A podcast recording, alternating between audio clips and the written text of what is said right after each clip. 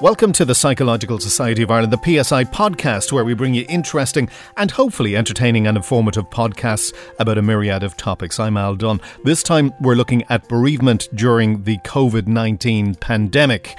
Our guest is psychologist Stephanie Bloom Nervi uh, from the Division of Psychotherapy, who has particular experience in this area. You're very welcome, uh, Stephanie. You've, you've been helping people with bereavement for a long time. How is this experience different during the current pandemic? Let me start with this. Uh, we, we all know we're going to die, and yet for most of us, we don't think about it every day. Uh, death is not just on our radar. Um, as a society, we tend to ignore death and mortality, keeping busy with living our lives, distracting ourselves, or even denying it can happen to us. Um, however, the COVID 19 pandemic has brought us all face to face with death uh, whether literally or in our mind. Usually, death, grief, and mourning, they, they're part of life. Uh, they are painful, but normal phenomena. And yet, the extraordinary nature of the COVID 19 pandemic is shaking us to the core as it threatens our sense of survival in a rather violent way. So, how is this manifesting itself, Stephanie? For us all around the world, it has been, uh, to say the least, unexpected global, filled with uncertainty, and, and rapid, uh, with the sudden risk that we or our loved ones will catch a fatal illness. In fact, the COVID 19 crisis is experienced as a profound state of danger, um, not just because it poses a mortal threat, but to a large extent also because the threat is undefined in terms of its scope, duration, um, and means of defense against it. Um, despite all the speculations, nobody really knows how long it will last, how severe it will get, uh, or even how to defend against it. Uh, this is probably the most frightening combination possible an external danger which is not clearly delineated, um, giving way to subjective interpretation. No wonder that it's been repeatedly referred to as the invisible enemy or the hidden enemy, um, a serious danger that we can't face head on and don't even see coming. And with that in mind, how can we feel safe enough? So, what's the answer to that question? Um, I wish I had the answer, but consider this um, facing this kind of threat, we can either adapt, connect, and take care of each other, um, or we can feel overwhelmed by one of our deepest fears ceasing to exist, disappearing. Uh, now, being human, it's likely that we will oscillate between these two polarities. And the question is, what can we do to restore a sense of safety? Um, beyond the practical safety measures that we are now all accustomed to, the answer to this question, I believe, is connection uh, connection to yourself and connection to others. Again, all of this could apply to anybody, but how is COVID 19 impacting on people who have lost someone?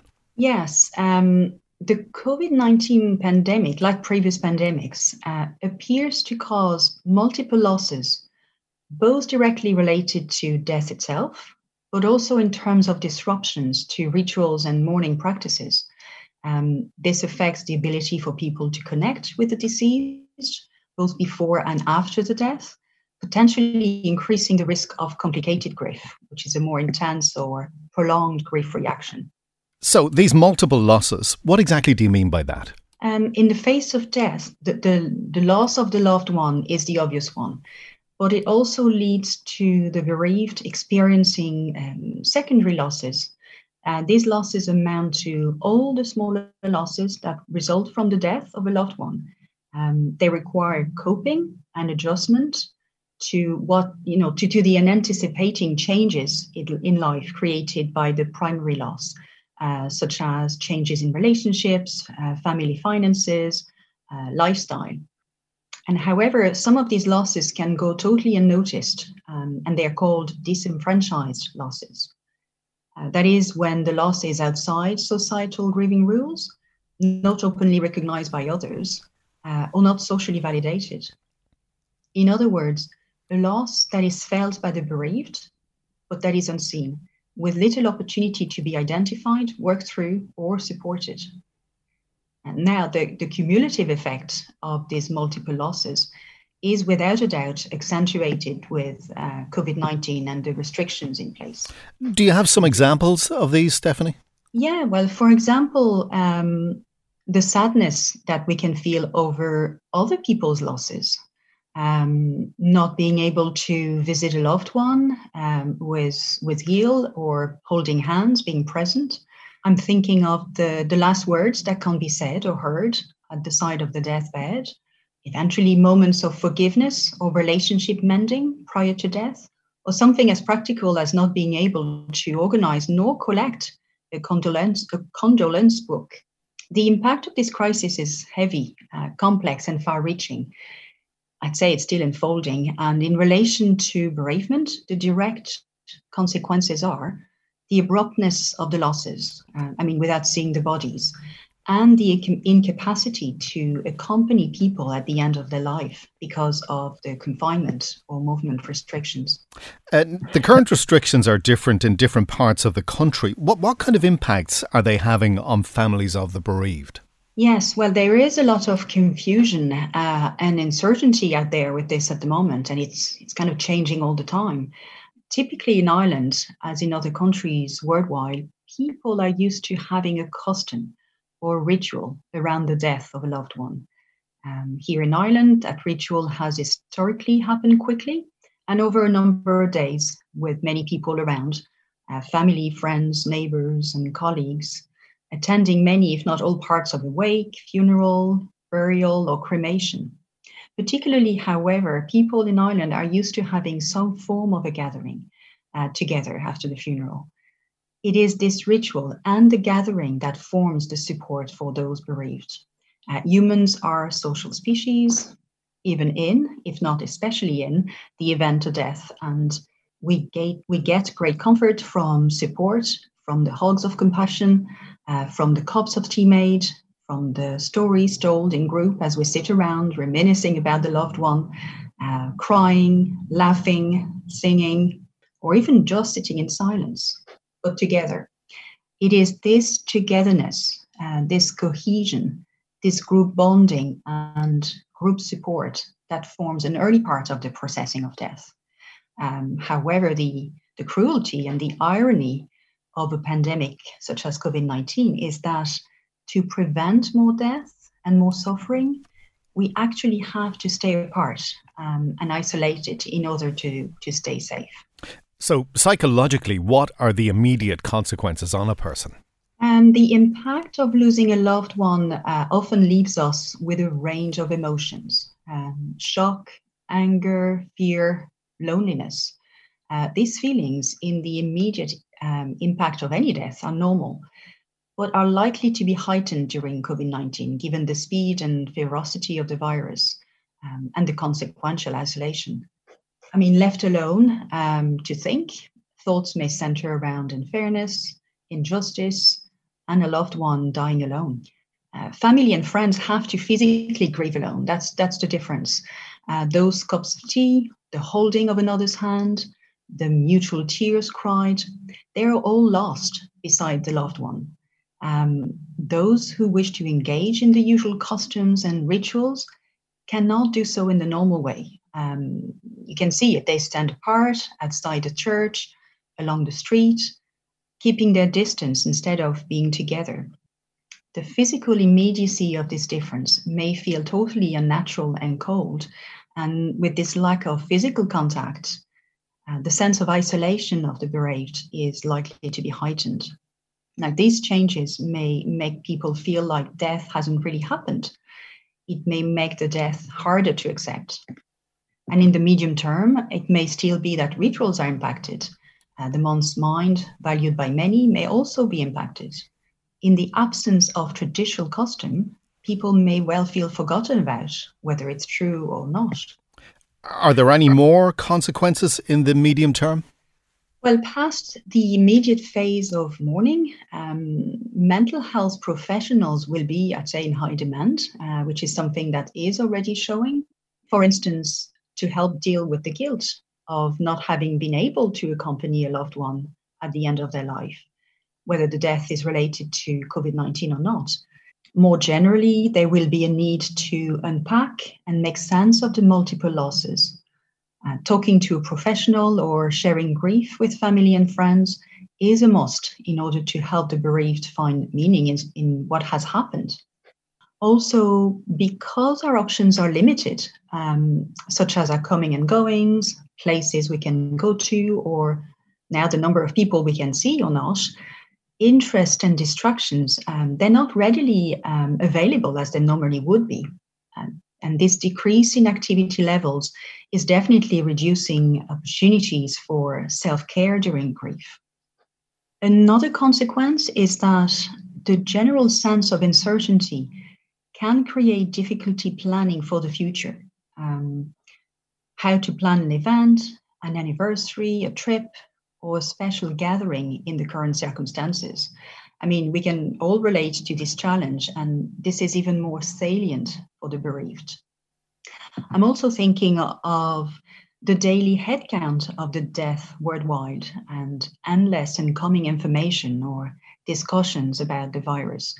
And they, they're all fre- frequent reminders about illness and death, and that can trigger the fear that you will experience further loss. Uh, I would say that definitely minimizing exposure to the news and social media will help. So there's the medium term. What about the long term? Well, um, long term, it, it is difficult to tell how COVID 19 will impact people. Um, I guess time will tell. Um, what we do know is that uh, what is happening is unprecedented for most people, as well as traumatic. Um, now, trauma and traumatic death uh, can leave people with questions, fear, and helplessness. Uh, Post trauma can affect the mind and body leaving people feeling um, numb, fearful, fatigued, or hyper aroused. By that I mean they can be in a state of panic or, or particular irritability. Um, they may have flashbacks, nightmares, and feel disconnected from themselves or their surroundings. Now, these are all symptoms of PTSD, and it is important for family and friends to watch out for such symptoms and, and seek support if needed. So, what advice and strategies would you give to somebody to cope with this? We spoke about the multiplicity of loss um, associated with the pandemic and uh, its impact on the usual rituals and social practices related to, to death and mourning. Therefore, we need to be creative and find new, innovative ways to promote connection with people before and after the death. Um, the same goes for the need to adapt rituals and mourning practices um, so that we can honor the dead and provide comfort, comfort to the bereaved. So, I mean, first of all, being physically alone doesn't mean being emotionally alone. So, it does mean we have to find a different way of not being emotionally alone. Um, the hand holding can become a text or a note through the door. Those who would normally be sitting with you in the room can continue to sit with you over the phone or through social media like Skype or Zoom. Um, those who would normally come and make the tea and the sandwiches, they can still leave provision at the front door. Many might need support like understanding and using social media to stay in contact, or, or something as simple as um, having their shopping done for them. Also, um, I would say it's also very important to remember the person's life as a whole rather than just the end, uh, especially if it has been, the end has been traumatic. Um, every one of us is more than our final moments. Try to think about them in this way and to remember your relationship with them. Um, write out stories or poems that helps you remember your time together. Now, this makes me think also of the role of uh, sensoriality, I mean, using our senses, which involves our physical body uh, as a way to feel closer and, and get comfort. A client of mine whose father passed away recently found some solace in hearing a song her father wrote uh, that was sung to her by some of his close friends. Now, there is no doubt about it, grief is painful. COVID 19 grief is painful. Um, feeling that pain is actually essential, an essential and unavoidable element of the grieving process. It will take time, but the pain will eventually lessen. And having said that, uh, people have a unique way to grieve. So it is crucial to allow feelings and reactions to as they come without judgment. And practically speaking, um, and even if it can be hard to think about, the basic elements involved in self nourishment uh, will need attending to, like sleeping, eating, staying hydrated, maintaining routines, and staying active. Now, there are plenty of resources out there to allowing people to engage in physical activity remotely. So, what about somebody who wants to be a support to a grieving person? If you are supporting someone who is grieving, um, what I would say is simply make yourself available and don't be put out by the current obstacles to connection and whatever restrictions are in place. Uh, pick up the phone, listen more than you talk, and don't be afraid to ask what the person needs or wants. Um, don't let your own discomfort or embarrassment come in the way. It, it's okay not to know. Uh, all it takes is you being proactive and present now, in time, it may be important that people do mark the death uh, with a group gathering of some kind.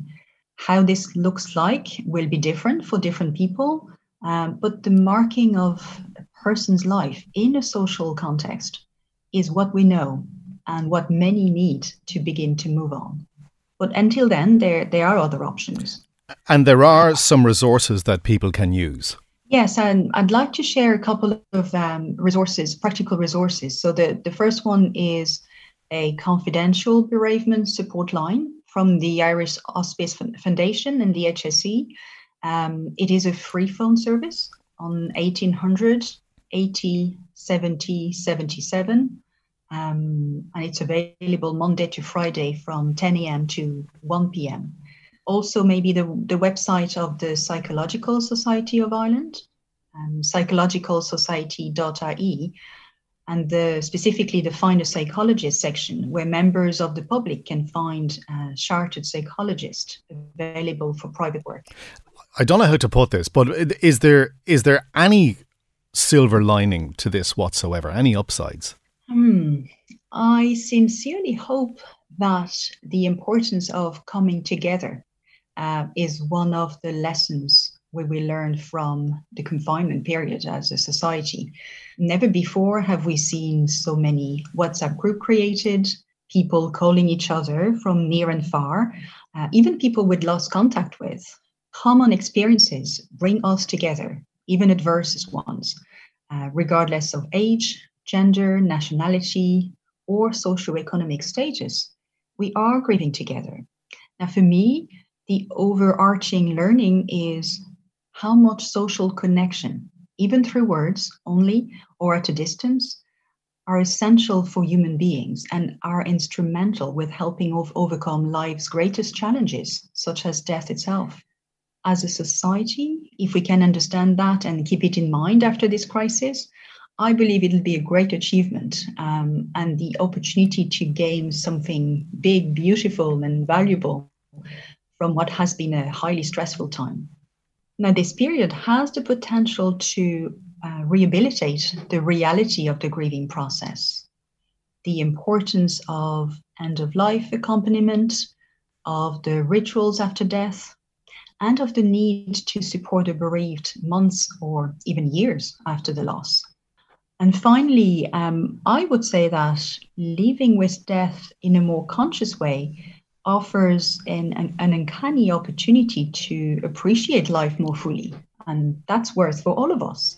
Stephanie, thank you for sharing all of that with us. My thanks to a psychologist specialising in psychotherapy, uh, Stephanie Bloom Nervi. That was the Psychological Society of Ireland, the PSI podcast. If you want any more information, you can check out the website psychologicalsociety.ie, specifically the Find a Psychologist section. We'll see you next time.